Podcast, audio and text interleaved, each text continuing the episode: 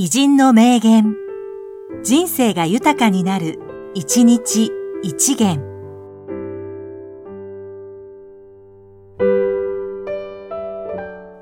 2月25日、飯田隆太。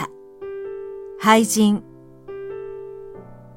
誰もが感じていながら、今まで誰も言わなかったことをズバリと言い止めた俳句。それがメイクの条件である。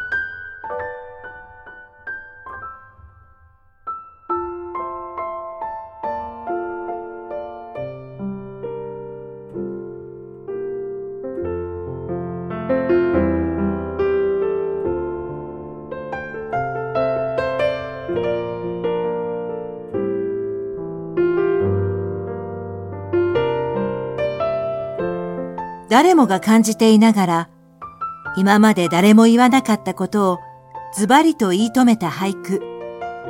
それがメイクの条件である。